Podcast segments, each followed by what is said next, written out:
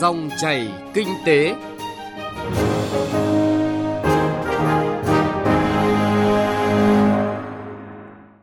Biên tập viên Hà Nho và Xuân Lan xin chào quý vị và các bạn. Thưa quý vị và các bạn, chương trình Dòng chảy kinh tế hôm nay có những nội dung chính sau đây. Để doanh nghiệp nhà nước phát triển thành xếu đầu đàn,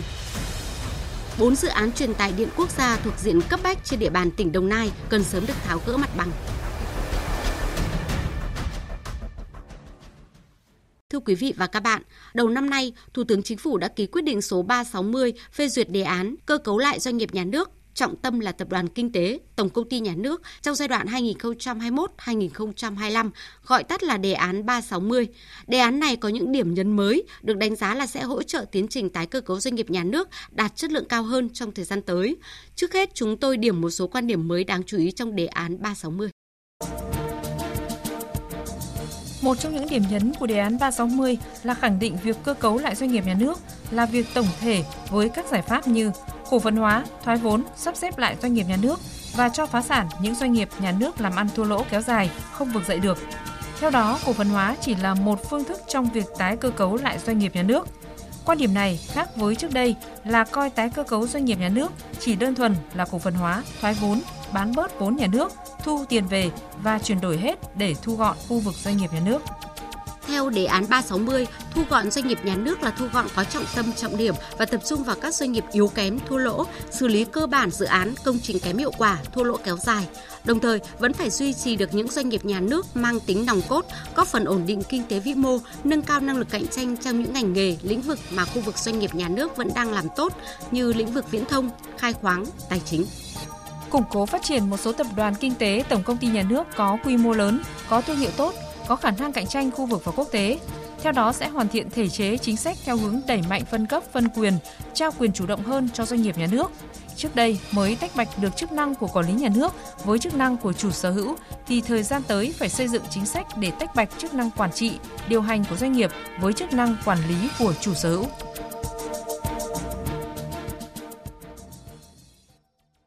Quý vị và các bạn vừa nghe, đề án 360 về cơ cấu lại doanh nghiệp nhà nước, trọng tâm là tập đoàn kinh tế tổng công ty nhà nước trong giai đoạn 2021-2025 đặt ra kỳ vọng thu hẹp có trọng tâm trọng điểm khu vực doanh nghiệp nhà nước song song với việc củng cố phát triển một số tập đoàn kinh tế tổng công ty nhà nước có quy mô lớn, có thương hiệu tốt, có khả năng cạnh tranh khu vực và quốc tế theo khuyến nghị của các chuyên gia, để doanh nghiệp nhà nước phát triển thành những con sếu đầu đàn, giữ vai trò dẫn dắt phát triển cộng đồng doanh nghiệp Việt Nam thì yếu tố cốt lõi là nâng cao chất lượng quản trị công ty theo thông lệ tốt trên thế giới. Bản chất, ý nghĩa xếu đầu đàn cũng đã được chính phủ đưa ra, đó là doanh nghiệp nhà nước hoạt động theo cơ chế thị trường gắn với hiệu quả và năng lực cạnh tranh.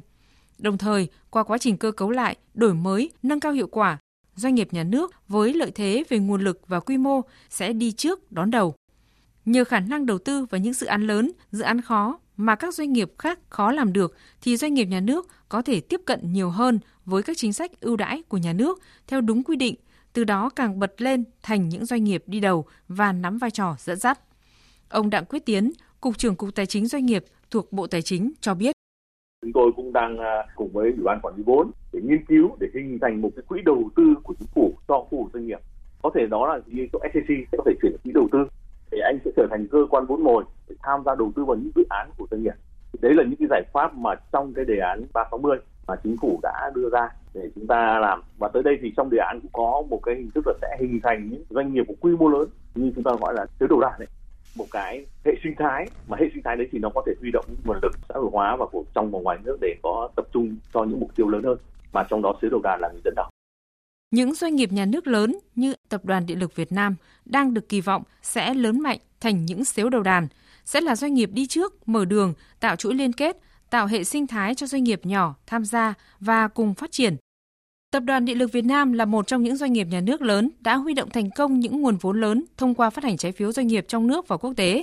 Mới đây nhất, trong tháng 7 vừa qua, công ty tài chính điện lực cũng đã phát hành thành công hơn 1.700 tỷ đồng trái phiếu xanh theo tiêu chuẩn của Hiệp hội Thị trường vốn quốc tế. Để huy động thành công những khoản vốn lớn cho những kế hoạch đầu tư phát triển đầy tham vọng, ông Nguyễn Xuân Nam, Phó Tổng Giám đốc Tập đoàn Điện lực Việt Nam nhấn mạnh.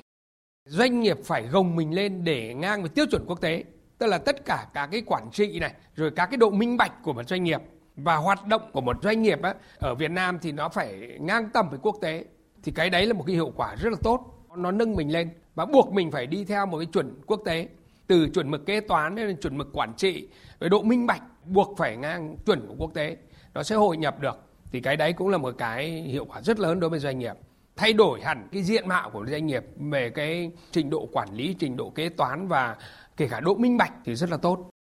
Bối cảnh phát triển kinh tế hiện nay cũng cho thấy quản trị công ty theo thông lệ tốt của quốc tế là thước đo quan trọng nhất để đánh giá hiệu lực, hiệu quả sản xuất kinh doanh cũng như năng lực cạnh tranh của doanh nghiệp.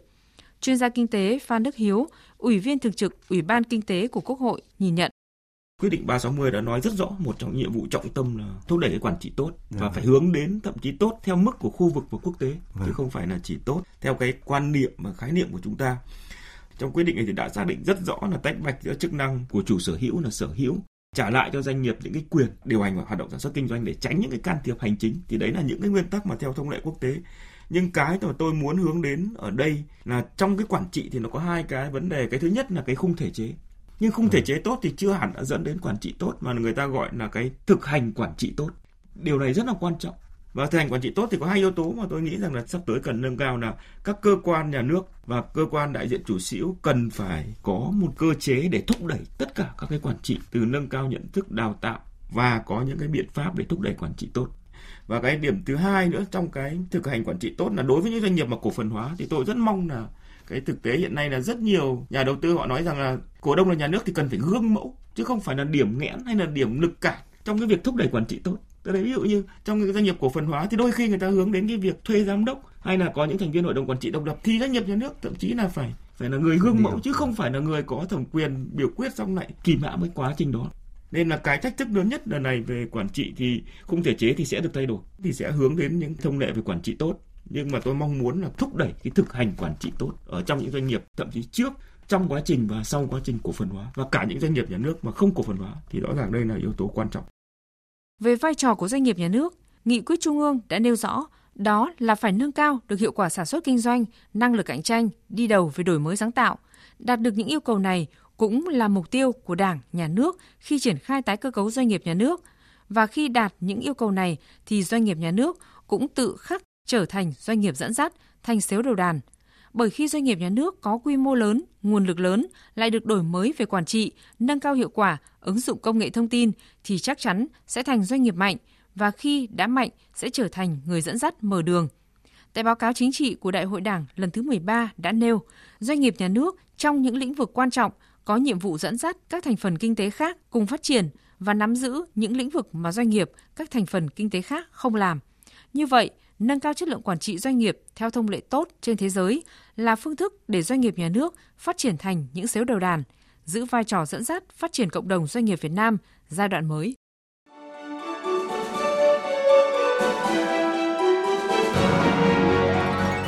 Dòng chảy kinh tế, dòng chảy cuộc sống.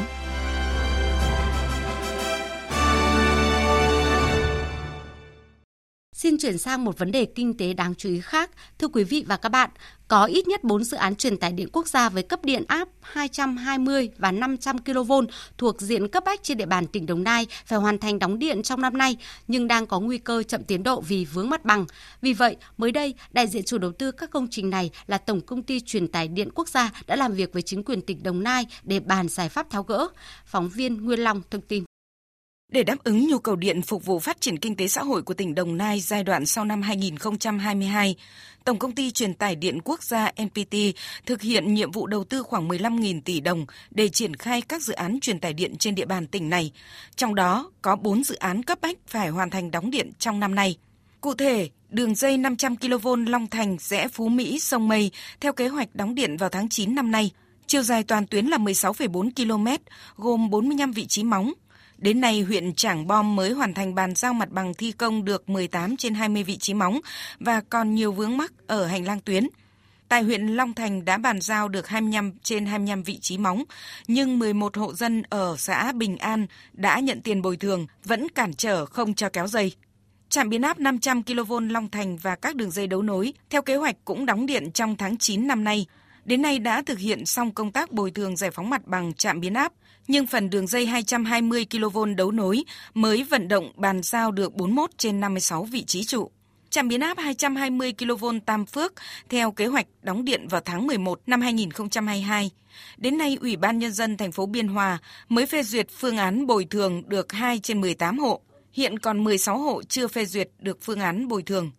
Đối với 3 vị trí đường dây đấu nối còn lại và phần diện tích hành lang ảnh hưởng, Ủy ban Nhân dân thành phố Biên Hòa cũng chưa phê duyệt phương án bồi thường. Đường dây 220 kV sông Mây Tam Phước gồm 40 vị trí móng có chiều dài gần 14 km đi qua địa bàn thành phố Biên Hòa, 29 vị trí móng và huyện Trảng Bom 11 vị trí móng. Theo kế hoạch dự án đóng điện vào tháng 11 năm 2022. Tuy nhiên đến nay dự án vẫn còn nhiều vướng mắc, vị trí móng trụ và hành lang tuyến ở cả hai địa phương.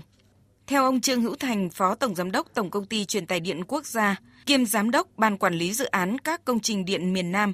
để đáp ứng nhu cầu điện cho tỉnh Đồng Nai trong thời gian tới, NPT đang triển khai công tác bồi thường giải phóng mặt bằng một loạt các dự án khác để đẩy nhanh thi công trong thời gian tới. Có thể kể đến như trạm biến áp 220 kV Định Quán, kéo dây hai mạch đường dây 220 kV Bảo Lộc sông Mây – đường dây 220 kV đấu nối nhà máy điện Nhơn Trạch 3 với trạm biến áp 500 kV Long Thành, trạm biến áp 220 kV khu công nghiệp Nhơn Trạch và đường dây đấu nối, đường dây 500 kV nhà máy điện Nhơn Trạch 4 rẽ Phú Mỹ, Nhà Bè. Ngoài ra, MPT đang chuẩn bị đầu tư trên địa bàn tỉnh, gồm đường dây 220 kV đấu nối trạm biến áp 500 kV Long Thành công nghệ cao, trạm biến áp 500 kV Bắc Châu Đức và đấu nối, trạm 500 kV Đồng Nai 2 và đấu nối, trạm biến áp 220 kV Thống Nhất và đường dây đấu nối. Các dự án truyền tải điện trên nhằm bảo đảm an ninh năng lượng quốc gia nói chung và đảm bảo cung cấp điện cho tỉnh Đồng Nai nói riêng. Chính vì vậy, tại buổi làm việc với lãnh đạo tỉnh Đồng Nai do ông Cao Tiến Dũng, Chủ tịch Ủy ban Nhân dân tỉnh Đồng Nai chủ trì, Ông Phạm Lê Phú, Tổng Giám đốc NPT kiến nghị đưa các dự án trên vào danh mục các dự án trọng điểm của tỉnh để quan tâm hỗ trợ công tác giải phóng mặt bằng, thành lập tổ công tác để đóng điện các dự án đúng tiến độ, đảm bảo hiệu quả vốn đầu tư của nhà nước. Trong đó cần tập trung vào cuộc quyết liệt để bàn giao mặt bằng đường dây 500 kV Long Thành sẽ Phú Mỹ sông Mây, các đường dây đấu nối của trạm biến áp 500 kV Long Thành trong tháng 8 này. Đối với trạm biến áp 220 kV Tam Phước và đường dây 220 kV sông Mây Tam Phước hoàn thành bàn giao mặt bằng trong tháng 9 tới đây để các đơn vị thi công đẩy nhanh tiến độ hoàn thành dự án theo kế hoạch. Đối với trạm biến áp 220 kV An Phước, mặc dù đã đóng điện trong tháng 6 năm 2022 vừa qua, nhưng đến nay chưa hoàn tất đường vào trạm để phục vụ vận hành. NPT kiến nghị Ủy ban Nhân dân tỉnh Đồng Nai chỉ đạo các sở ngành liên quan khẩn trương giải quyết những vướng mắc tồn tại còn lại để NPT hoàn thành dự án. Đối với các dự án đang chuẩn bị đầu tư, lãnh đạo NPT kiến nghị các sở ngành của tỉnh Đồng Nai sớm thông qua phương án vị trí trạm biến áp và hướng tuyến đường dây đấu nối, làm cơ sở để Ủy ban Nhân dân tỉnh chấp thuận. Ủy ban Nhân dân các huyện có dự án đi qua bố trí quỹ đất đồng thời bổ sung quy hoạch sử dụng đất năng lượng cấp huyện.